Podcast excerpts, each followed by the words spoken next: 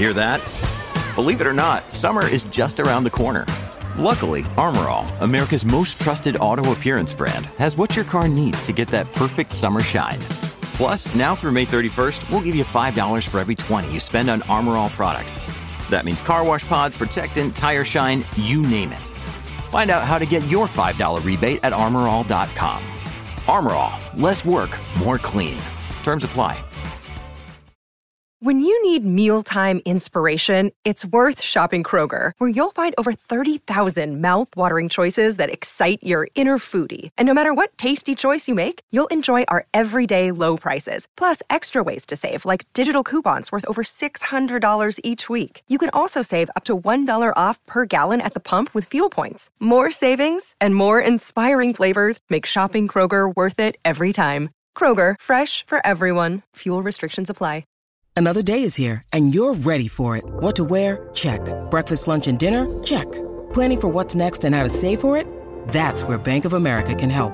For your financial to dos, Bank of America has experts ready to help get you closer to your goals. Get started at one of our local financial centers or 24-7 in our mobile banking app. Find a location near you at bankofamerica.com slash talk to us. What would you like the power to do? Mobile banking requires downloading the app and is only available for select devices. Message and data rates may apply. Bank of America and a member FDIC. Thank you for listening to the late braking F1 podcast. Make sure to look out for new episodes every Thursday and Grand Prix Sundays. Hello, and a very warm welcome to the late braking F1 podcast.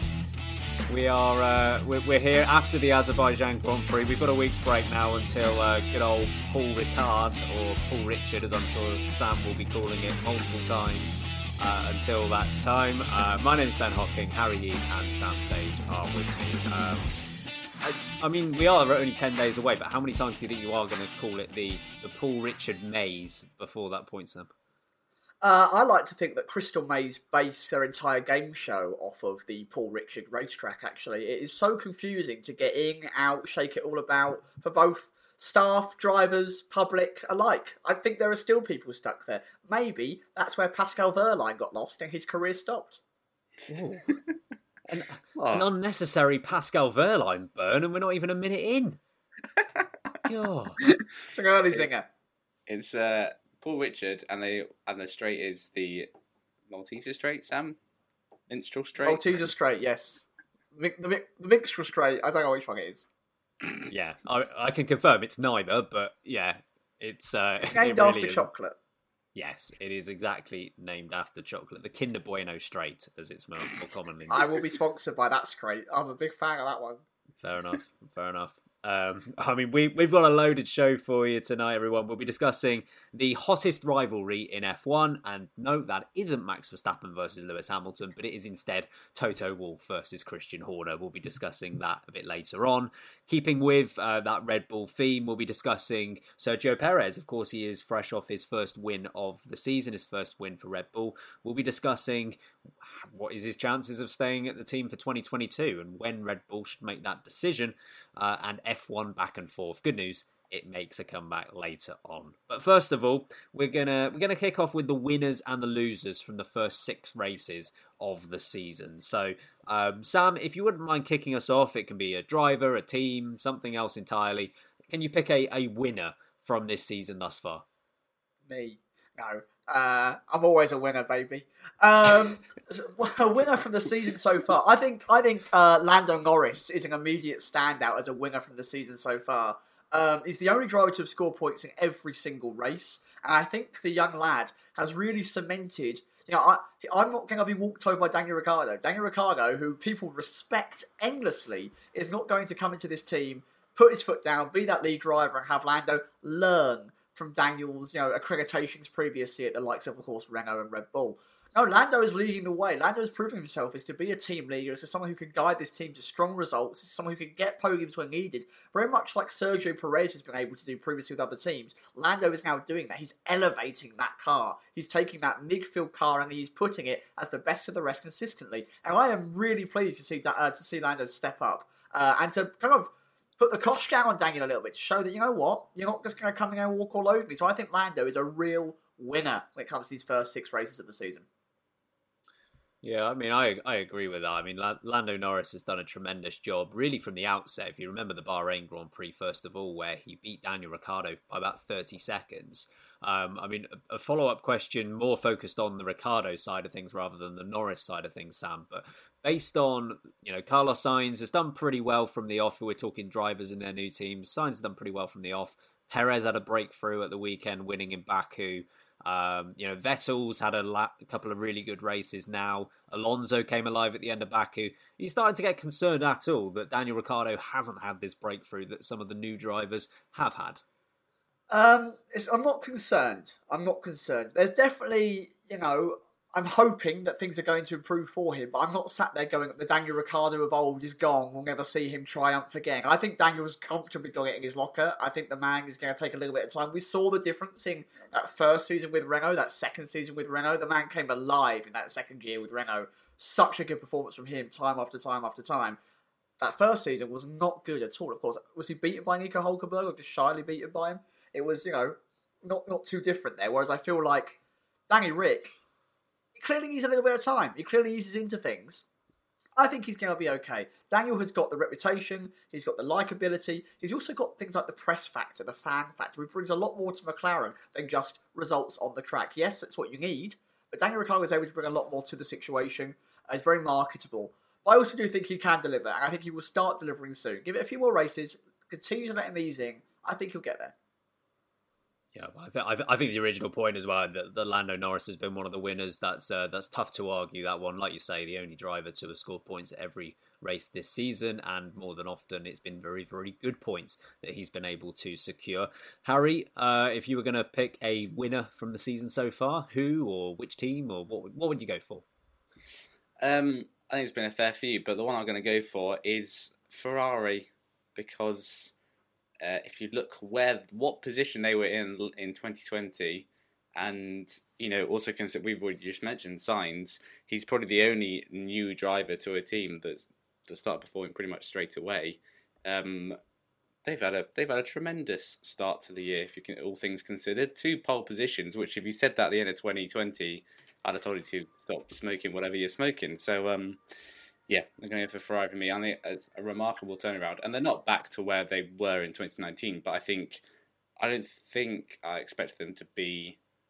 I didn't expect. We all know Charles, Charles Leclerc is a god in qualifying, but I didn't expect him to have two poles by the end of round six. So um, yeah, I think and that car is got genuine pace in it around some tracks so far. So um, yeah, I think they cannot be too displeased with the progress they've made. So I'm going to go with Fezzer. And it's nice to see the red cars near the top again. They're supposed to be there. Name, name a more iconic collection of things than street circuits, Ferrari doing a fast early lap, and then one of the Ferraris being it and causing a red flag, so they get pole. Like, oh wait, they know they know how to secure that pole position. What an iconic trio that is. Do you know what I find brilliant is that Red Bull are closer to Mercedes than they have ever been, arguably faster than Mercedes so far this season. There's definitely a case that can be put together for that. Yet Ferrari have got one more pole position than them this year. that's just that, that's absolutely brilliant. Um, yeah, uh, I, I I have to say I've got mixed feelings on whether I can call Ferrari a winner or not. Because on the one hand, you're absolutely right in that the progress they've made is substantial. Sainz are settled in better than any other new driver. Leclerc continues to be a god. You know, it, it's a great lineup, and, and they've done a they've done a really good job to recover from where they were. At the same time, I struggle to call a team that has such history and such uh, the amount of money that goes behind Ferrari. I still struggle to call them a winner when they're not first or second. What's your thoughts on that, Sam? Uh, I think they're a winner if you were to simply take the form from the last year. This is a great recovery, especially with the controversy around the engine. And also, I think they have won massively with their driver pairing. Sainz and Leclerc could be a pairing for another decade. They have that ability in them. They've got the age behind them. They've got the talent. So I think they're building here, which is really, really good for Ferrari. If you were to look across their entire history, you know, all of Formula One in the past, you're right. Ferrari should win every single season hands down with the resource they've got, the knowledge they've got, the history they've got. They should be dominating, but they're not. And you know what? Yeah, you can't base everything on 40, 50 years of results. That isn't how anything works, unfortunately. They're trying, they're coming back, they're improving. I really think this is an upwards trajectory, as it is for McLaren, the same for Ferrari. I think they're going very much in the right direction. I'm hoping this then transfers to the new regulations in the next couple of years. I'm gonna I, am gonna put something else into the fray here as a winner, uh, and I'm not actually going to go in the direction of a driver or a team, at least for the moment. One of the one of the things that has been discussed all year and is being implemented this year is uh, sprint qualifying on Saturdays, um, and I'm going to put one of the winners as qualifying enthusiast because qualifying sessions have been sensational this year. And those who don't think that there should be a change to qualifying, I am a part of that group. Have been uh, have been sitting there rather smugly as Saturday sessions have been brilliant all year. Even with like Baku and Monaco, uh, where there were red flags that let's say ruined the end of qualifying. Even so, both of those qualifying sessions were were brilliant to watch. You remember Imola Lando Norris nearly getting pole position. That was thrilling as well. We've had some brilliant Saturdays to this point.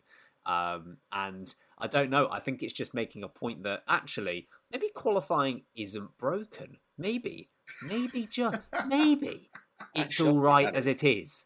I know it, it's it is crazy. Um, I don't know. I think I think qualifying sessions have been have been great this year. I think a lot of it is due to knowing that there isn't two or three cars in contention for first and third, and doesn't really matter about everything. You know, we've had Lando Norris and Charles Leclerc, and you know, we've had like six or seven guys like in within a couple attempts of pole at one point, and we've had situations where um was it Sainz in uh I can't remember what race it was now uh Portugal or or otherwise um where he was like half a second away from first place in Q two, and also didn't make Q three. I think that's helped a lot but qualifying's been great this year for for me. I'll tell you what the formula is on this, and it's because Formula One, as it stands, works. Fancy that a multi-million pound organisation working. The issue is actually the fact that the cars currently are designed to not be able to pass and race each other. Formula Two, you know, in terms of on-track action, works brilliantly. You just take smaller cars and put them into the Formula One model, and you bring the competition a little closer. Qualifying is already incredible. It will continue to be incredible. It continues to be more incredible. So, yeah, I'm fully with you. I think that was a great shout. That qualifying currently in its current format, absolutely stellar entertainment. I have loved every second. Yeah, and and, and like I say, that's with two red flags at the end of Baku and Monaco, which could well, I mean, could you imagine imagine the end of that Monaco session without the Charles Leclerc crash? That would have been that would have been something with those purple sectors that the likes of Verstappen and uh, and Bottas and Sainz were throwing in. Um, another winner from you, Sam. Another winner from me. Now the thing is, I had one in my mind. And, oh yes, here it is. I've remembered. I want to engage your qualifying debate, Ben, which I was very agreeing of. Um, it's old school tracks, old school tracks that haven't been on the calendar that we've now seen again last season, but also now this season reignited. The likes of Portimao, the likes of Imola, proven that they can deliver a fantastic modern race, and we don't need to be going to the likes of Saudi Arabia or to you know more recently South Korea, uh, where tracks are feel like lifeless. They feel soulless. They don't deliver exciting, fun Grand Prix with punishment for drivers when they make mistakes and differences in the track and personality. These tracks have delivered iconic racing moments already, and they've only been around in the most recent era era for two years. They've already created some of the best races that we've seen for a long time. The fact that Sainz got into the league last year that McLaren around Portimao, incredible, iconic moment in the in the hybrid era. Absolutely loved it. Porter wow, Porter Mayo, as yeah. uh, Paul di Resta called it, Porter Pesto.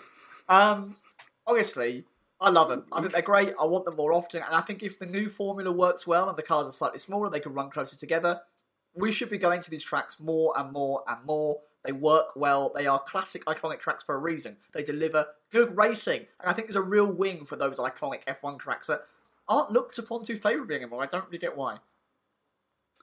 I have to say, first of all, very brave of you to go against the might of Yeongam whilst Harry Ede is on the call. um, you know, you're very, very brave in that respect. But I, I agree with your point. I mean, Imola Imola was great. Um, Portimao, I'm a big fan of Portimao. I'm all in support of that. I'd love for the Nurburgring to keep appearing. Obviously, that one seems a bit bit more unlikely compared to obviously some of the others that we're getting twice. Um, it might well be confirmed by the time people are listening to this, but I know Mugello is stated for a set, for a race this year as well. That could happen. Istanbul, of course, last year again that could happen this year uh, later on. So yeah, old school tracks. I think I think it has been a winner. Harry, have you got another winner? Uh, my other winner is strategists who love a bold strategy because we've had a lot of them this year and they've worked most of the time. Um, yeah, we we've spoken a lot about two stops and stuff, and you know the the opportunities and options that gives teams. But instead of a strategist having to sit there and go, a one stop's the quickest. We'll have to do a one stop. There's not a quicker uh, way to do it. You know, we saw with Hamilton in Spain did a two stop, won the race. We saw with Vettel in Baku, he went 300 days on a pair of soft tyres, set of soft tyres, and came P2.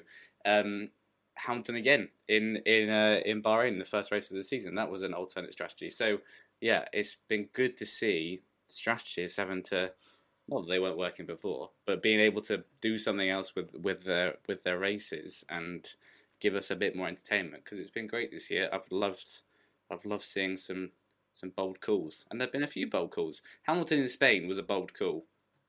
No way, no way, no way about it. So um, yeah, love it. And and if there's one thing we love, it's a bold call. Check out these four eggs, folks. Those on the who ever see these videos. we There's love a it. lot of We it. love a bold There's a lot call. of it. All right, I'll, I'll finish off the, the winners, I, I guess, with a fairly obvious one, but Max Verstappen, I, I would consider to be one of the winners of the season so far.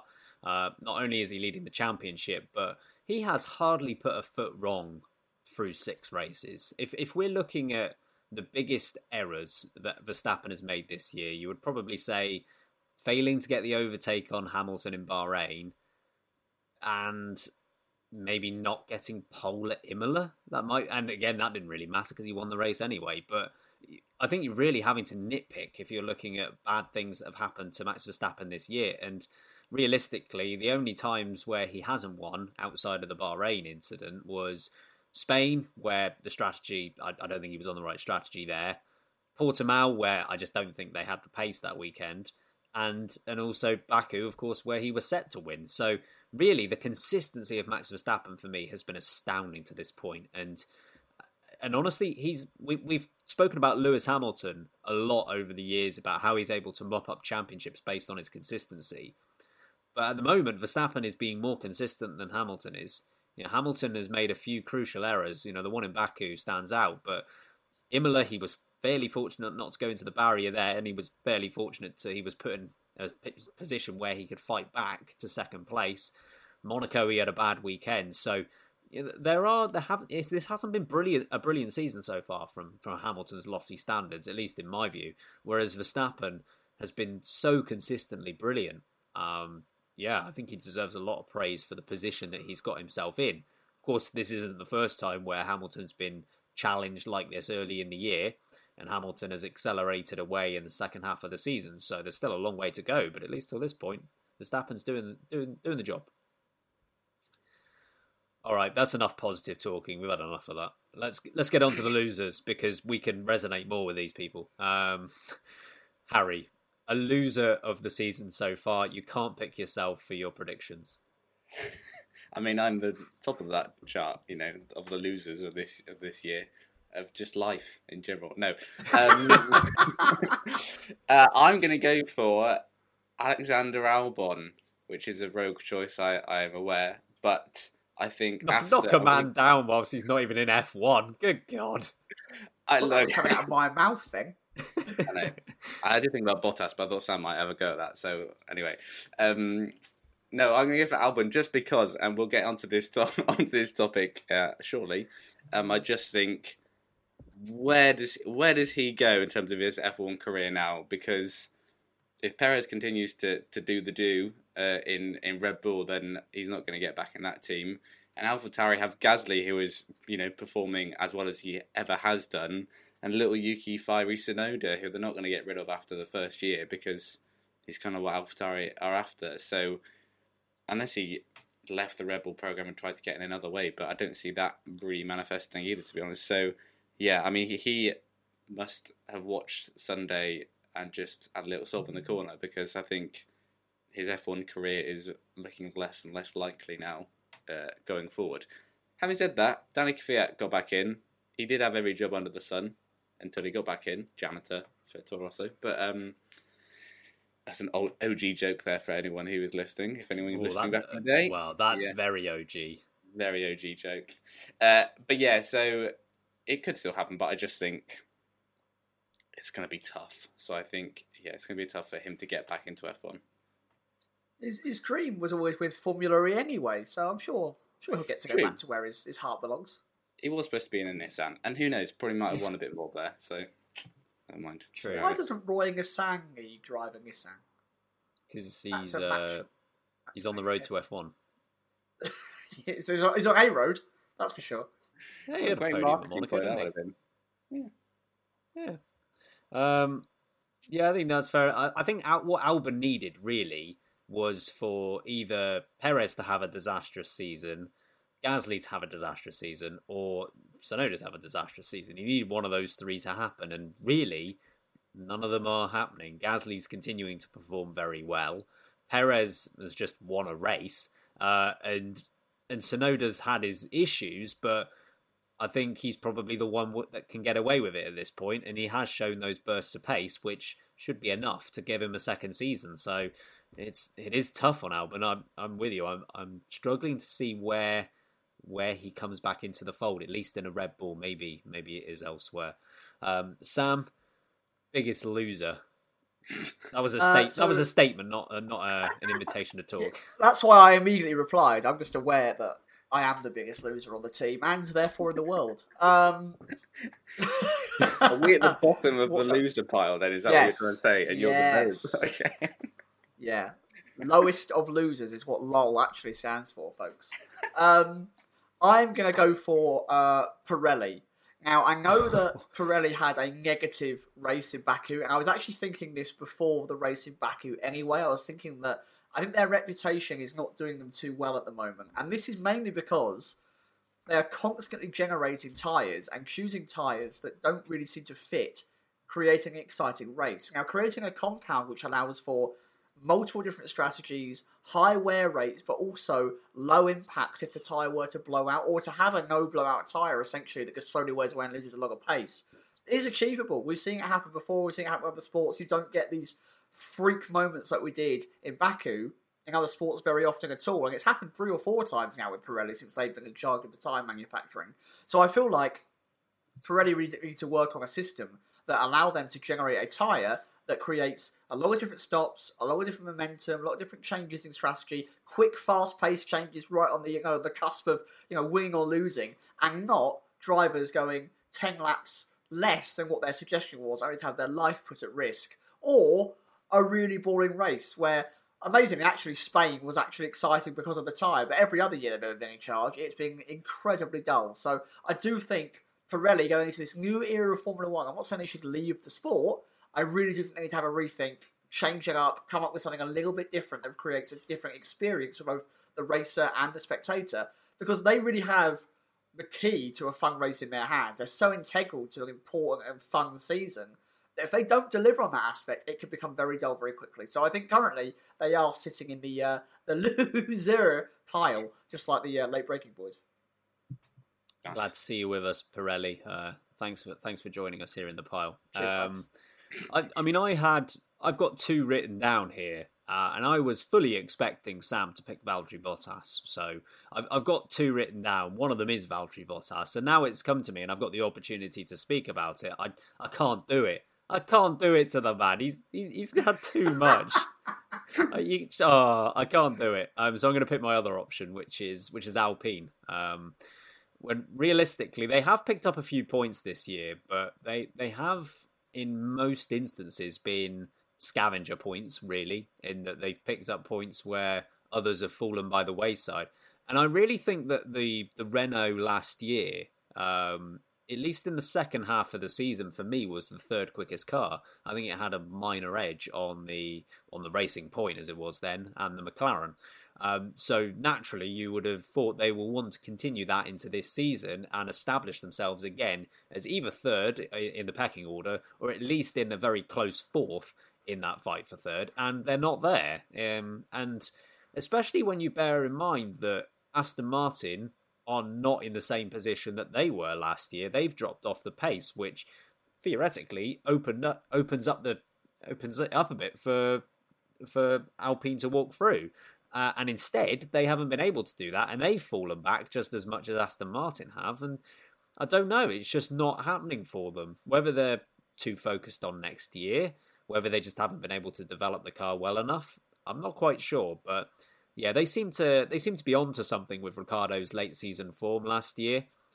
And even though Ocon, I think, has done a really good job so far this year, it's it, it's coming a it's coming a bad car. It, it's not as good as it should be.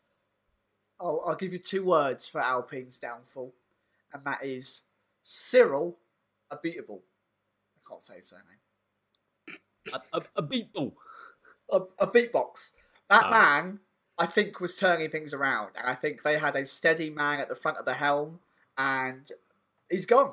And I, I think that they threw away someone who was building something with some experience, and no explanation seems to really be given to the external parties. So I just feel like I think he was quite emotionally upset when Daniel said he was leaving. So I feel like he thought he was building something for the long term. And then he got so much taken away from so quickly. Daniel leaving, lost his job. He's got to get a tattoo at some point. We don't know if that's ever happening. Um, you know, and I feel like that man. There's a reason why Ferrari and McLaren have turned things around. You know, they, Ferrari hung on to Binotto. He's still going, and it, it's working. And of course, McLaren with Zak Brown are, build, are building a culture there, and long term consistently works. Christian Horner and Toto Wolff have also been around now a long time. Throwing away a man that was showing improvements, I think, is part of the reason why Alpine are now struggling. Maybe so. Maybe so. Um, we'll move on uh, to our second topic, which is that you know, Verstappen versus Hamilton is very close in terms of the championship. They've had a number of close battles on track, but arguably the war of words has not been between those two, and actually it's instead been between their respective team principals. Toto Wolff, of course, at Mercedes, and Christian Horner at Red Bull. I, am not going to list everything that's been said since the beginning of the season because I would be here for the next hour, but basically, you know, Christian Horner's told Toto Wolff to keep his mouth shut about flexi wings, and then Toto Wolff's told Christian Horner he's a windbag, and then Christian Horner said that Toto Wolff likes to talk rubbish about his team in public. It's a lot of back and forth. It's very difficult to keep up with. Sam, what's your thoughts on this whole saga between these two? Firstly, I've got massive respect for bringing back the insult windbag not using us in everyday language, and uh, big up. For me, that is the only positive situ- point of this whole situation. Um, I don't care for this. It's like two old grannies getting confused in a supermarket and having each other's handbags, you know, for a go. Hit you with my handbag, I'll hit you with your handbag, we're all out of breath, it's all over nothing. It's proving nothing. These two individuals are the the, the, the, the anchor, they're the leaders, they're the background men that run the show, right? But you don't do your talking versus press in press conferences. It's like a driver. A driver can't win a championship by having a go at something in a, in a PR conference or a driver briefing. They have to do it on the track. Well, Toto, if you want to shut Christian up, Get your pit crew to do better pit stops. You've had some problems with them recently. Get your pit crew to to do strategies to come up with some slightly better options more consistently because you've been lacking some, got others. And maybe get your second driver to be supporting your primary driver this season because then maybe your points haul will be closer to Red Bulls. Christian, on the other hand, just shut up, man. You're the most smug man in Formula One, and you've been nipping at the heels of Toto for seven years, and now finally you're up there, and you're not humble about it in any way. You're not gracious. You're not just enjoying the fact that you're winning. You've immediately got to delve into this sad little man who can't help but bite back. And I don't like either side. I don't want either side. The pair can shut up for all I care. Do your talking in the season with your drivers and your teams, and the winner at the end of the season is the winner. The other one can shut up and get on with it for next season. I don't want to hear it. it. Does not interest me at all. I think it is very, very sad for two fully grown men, in my opinion. I, I admire Lewis Hamilton's solution that he gave at the weekend, which was to get them both in a boxing ring. I would, uh, honestly, Yeah. box office, uh, I, I would pay for that. I, I, I would feel sorry over for it. Christian if that's the case. I feel like Toto might absolutely decimate Christian Horner in a boxing ring. My money would be on Toto. Um, Harry, what, what's your thoughts on this seemingly uh, endless back and forth between them? I have a converse op- opinion to Sam's, and that is inject it. Love it. we don't have enough of it with Hamilton and Verstappen, and I, I you know, I think there's a, there's Sam has a point. I think there's um, maybe, maybe they're going too uh, childish with this now, but um, I, I, I, you, I just love love to see it. Love the competition. I'm not saying it's not you know there's not a competition rivalry rivalry between uh, Hamilton and, and Verstappen, but they are very kind to each other. Maybe if they run each other run each other off the road at some point, it'll get worse. But um, yeah, just just at least at least there's there's two people that are gonna bring a bit of bring a bit. It's like Fernando Alonso, bring a bit of spice back into the sport. Just just love it. I don't want it to go. I don't want it to go too much further because it'll get it will just get a bit boring. But um, yeah, windbag. I mean, come on, it's playground stuff. Love that. Windbag is a fantastic insult. I, I think it is the best F1 insult since Nelson Piquet called Nigel Mansell a blockhead. That is. uh, yeah, yeah. I mean, that that Love that. happened so long ago, like literally decades ago, and I What don't think I will ever find that. yeah, Cucumber that's is up there strong as one. well. Cucumber's an outsider, Legendary for F1 insults. But wind. I can appreciate Windbag. It's a good effort. Um, I I agree that some of this is childish. I'm I'm actually going to go in the direction of what Harry said here, in that there there's too much in the way of niceties in F1. So I am happy to see, even if it's not two drivers um, c- competing and, and not being not necessarily unfriendly, but they're they're just they're in rivalry and they're all right with that and they're okay that they aren't best of friends and you know sport is based on rivalry sport is based on these moments and you know it, it does it complements obviously the excellent driving that we're seeing on track. And, and you couldn't have one you couldn't have that without that. But um yeah I, I i'm actually as long as it doesn't get too childish and it has threatened on occasion to get that way i i'm actually all right with uh i'm actually all right with this. Um i will say though that christian horner's comment because the way i see it is that christian horner is literally on this earth to stir the pot. It doesn't matter what pot it is, he's going to stir it. And he's he lives for the. We saw it with the net with Netflix with. Oh, welcome to the team, Checo. He lives for the cameras and he lives for the drama, doesn't he? And the problem is, Toto. I liken Toto Wolff to a really well-behaved dog until he sees a squirrel, and Christian Horner is that squirrel, and he just can't. he can't help himself. He literally cannot help himself to like bite back and just uh, and get involved. I think otherwise, you know, Toto wants to keep it on the straight and narrow.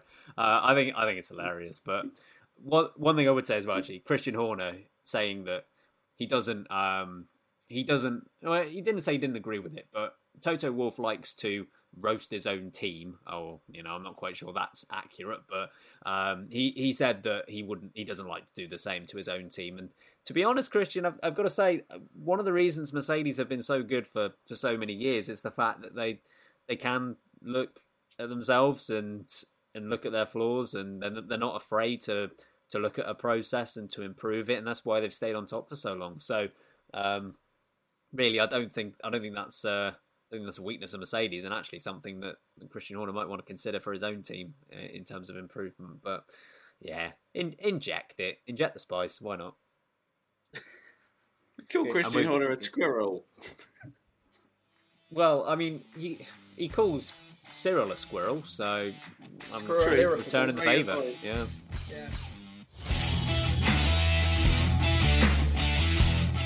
We'll, we'll move on, and we'll, we're actually going to stay in the uh, in the Red Bull family here because we're going to be talking Sergio Perez. Of course, he's coming off his first Red Bull win at the weekend, and I'm sure, I'm sure many of you would have heard this stat. I couldn't quite believe it, and then it kind of clicked that it's true that he is the first driver in the hybrid era to win for two different teams, which is is a great stat.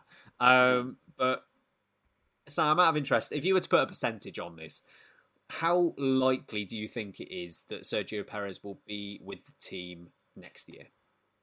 I'm currently sitting at around 70%.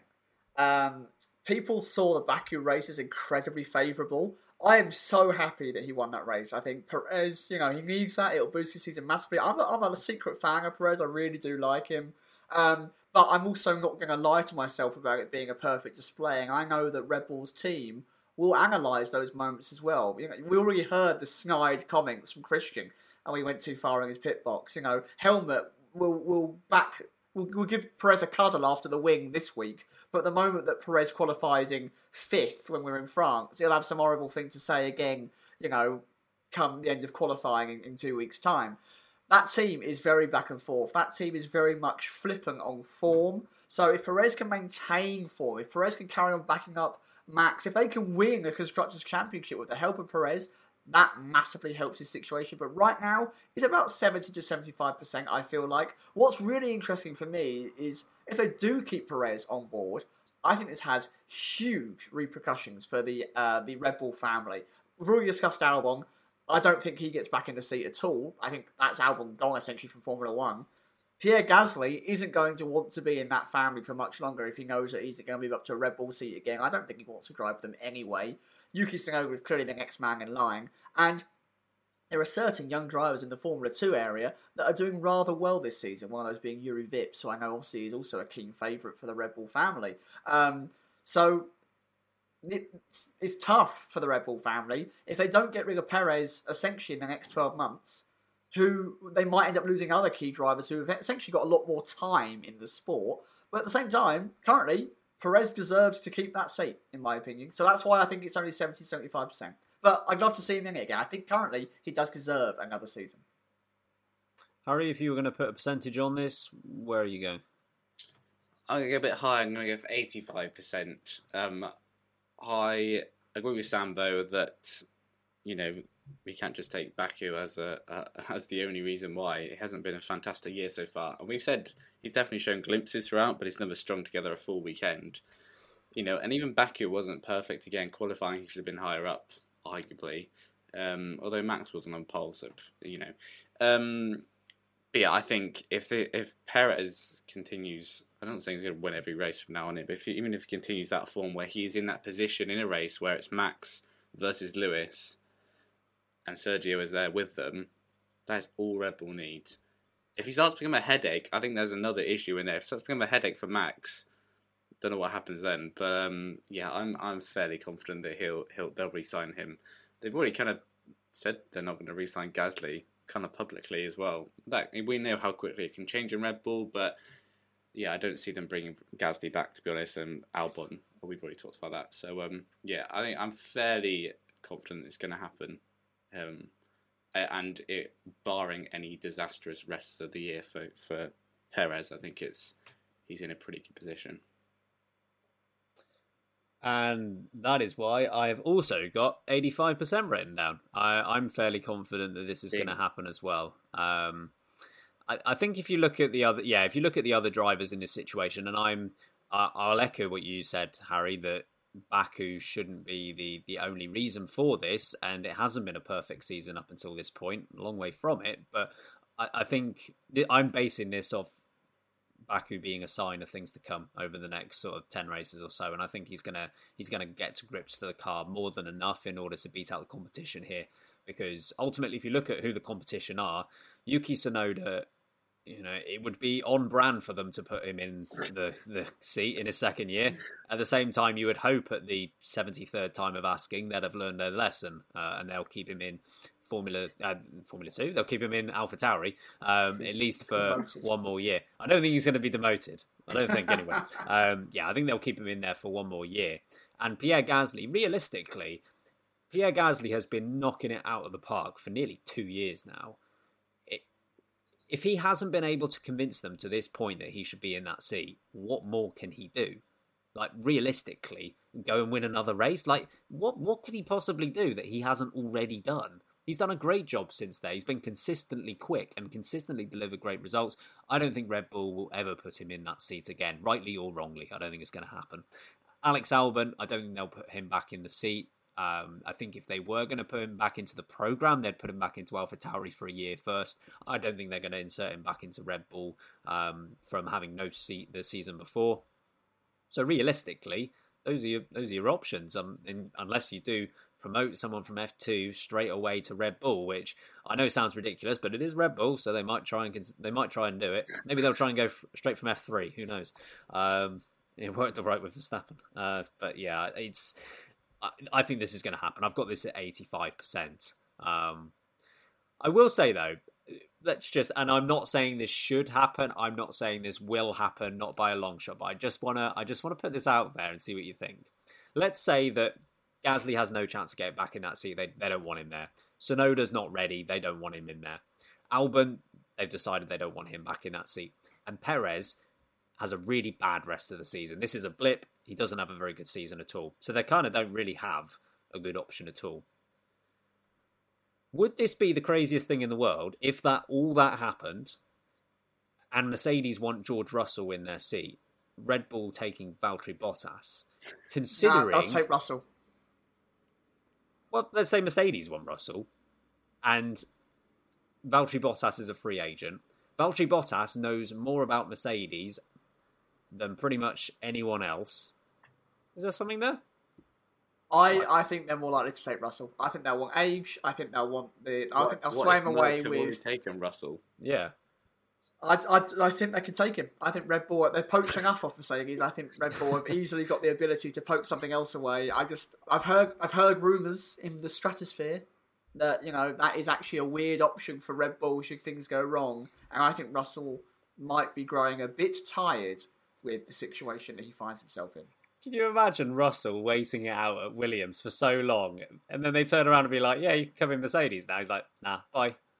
goes off to goes off to Red Bull. Bye. Again, that that Bottas theory, by the way, is uh, a very much. I don't think it's going to happen, but I just uh, I was just thinking earlier. Hang on a minute, he, he does know there is a good driver in there, you know, no undeniably, and he knows a lot about Mercedes. That could be that could be useful, um, but Let's bring him aboard for like the winter and then fire him. He'd like he'd just end up being. I was going to say he'd end up being another Valtteri Bottas. He would. He'd end up just doing the same role again, but at, uh, at Red Bull. I just think he doesn't want that in his life anymore. You're trying to claim that Valtteri Bottas would be another Valtteri Bottas. Yes. I can't argue with you, but That's exactly what I'm claiming. Valtteri Oh. 2.0 actual Bottas. Big J journalism here at Late Braking. You can't beat it. Uh, top level analysis. Speaking of top level analysis, uh, let's move on to F1 back and forth because that's a natural segue. Um,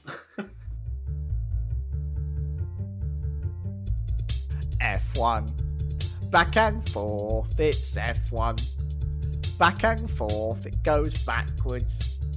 Then goes forth, it's F1. Back and forth, F1.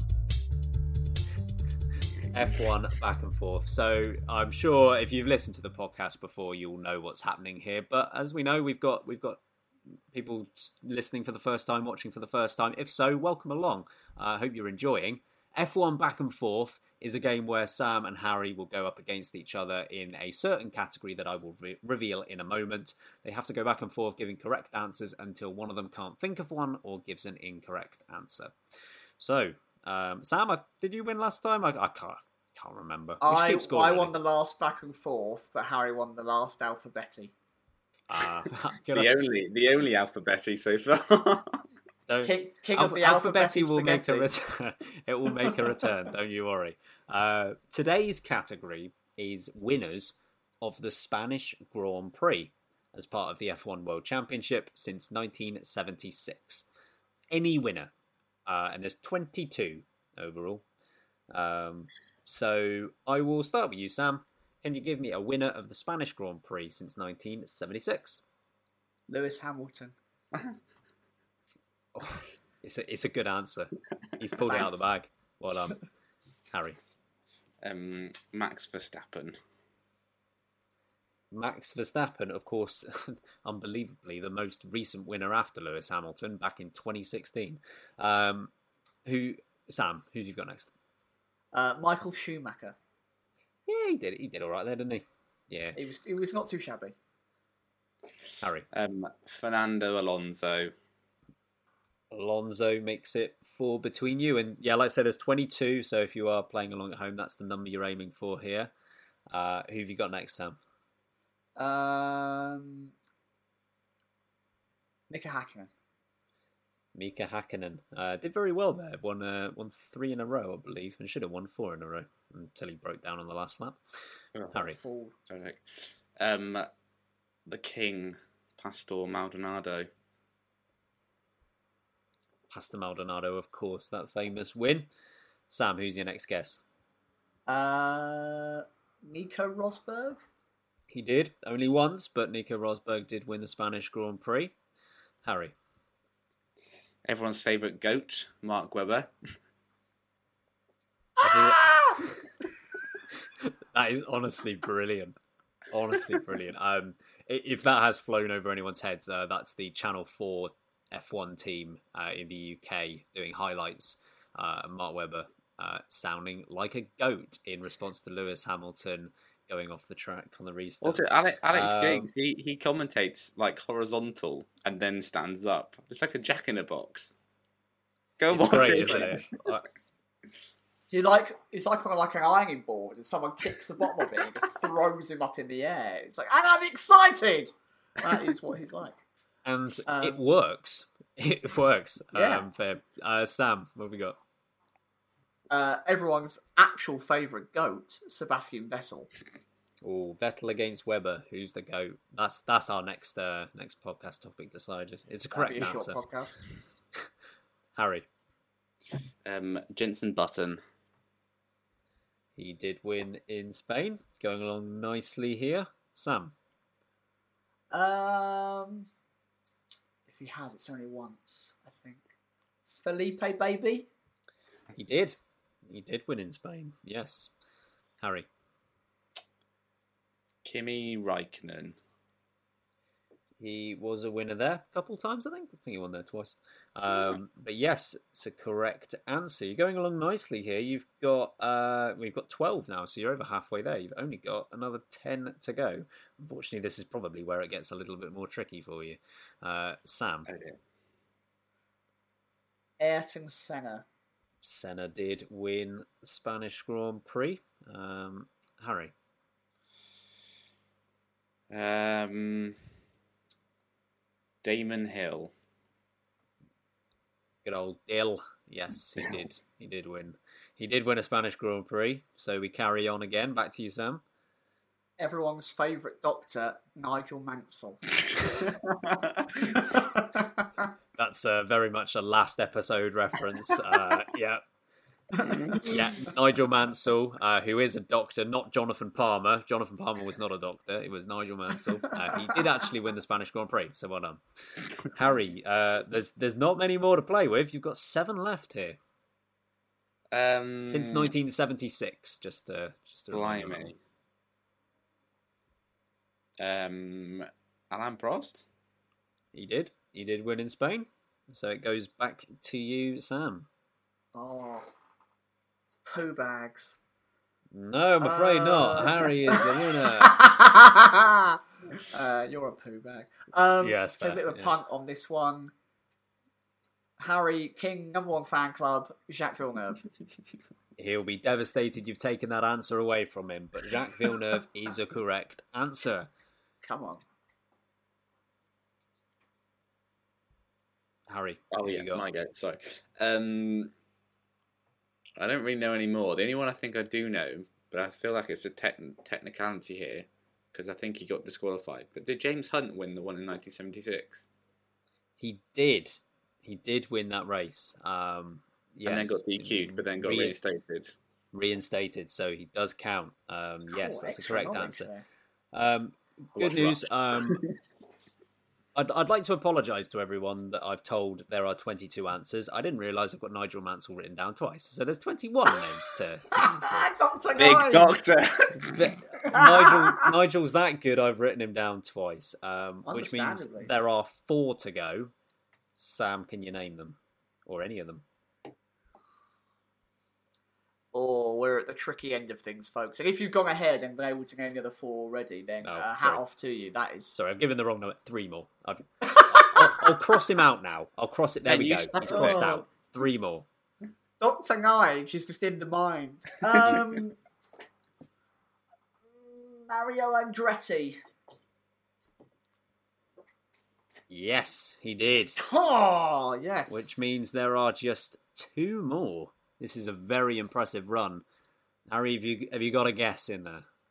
Yeah, I don't actually know anymore, so I'm going to go for Keke Rosberg. It's a good guess. It's not right, I'm afraid. Uh, which does give the win to Sam. Would- You you made it a long way through that list. I'm impressed. And 19 out of the 21. Sam, did you know any of the last two? I had an absolute pure guess on my final one. I've, I've got I've, I've got an, an- one answer. I don't know who the final one is. If this is even correct, would be uh, Jacques' better half, Gilles Villeneuve. Yeah. Um, do you remember the Better famous? yeah, Gilles Villeneuve. Yeah, he won the uh, the eighty one Spanish Grand Prix. Very very famous race where he held off everyone in that god awful Ferrari. Um, yeah, the only other one was Patrick Depailler. Um, which, Oh, I would never have got that. yeah, um, might have been his only F one win. I'm trying to think. No, he probably won. Who knows? Maybe one or one or two more. Not sure. But yeah, good effort, Sammy, take the win. Love that. Well, I do love a bit of F1 back and forth. Everyone sing along to the theme tune. F1. Back and forth, it's F1. Back and forth, it goes backwards. Then goes forth, it's F1. Back and forth, F1. I, yeah, I can hear them all singing. Yeah. The crowd goes wild for the, the number one hit. Yeah. So I mean that's that's where we'll leave this one. Uh, we'll be back in a week's time, of course, leading up to Paul Ricard. If you wouldn't mind, Sam, getting us out of here. Folks, let us know what you thought of all the discussion topics. Will Perez keep that seat? How did you do on F1 back and forth? It's always a bit fun, a bit silly, but we love it. We hope you love it too. And of course, join us next week for Paul Ricard, where we get lost in France because no one knows where they're going around that crazy, crazy place. Uh, in the meantime, I have been Samuel Sage. I've been Ben Hocking. I mean, Patrick Chapaye. I didn't say that right. remember, keep breaking late. Oh, bye bye.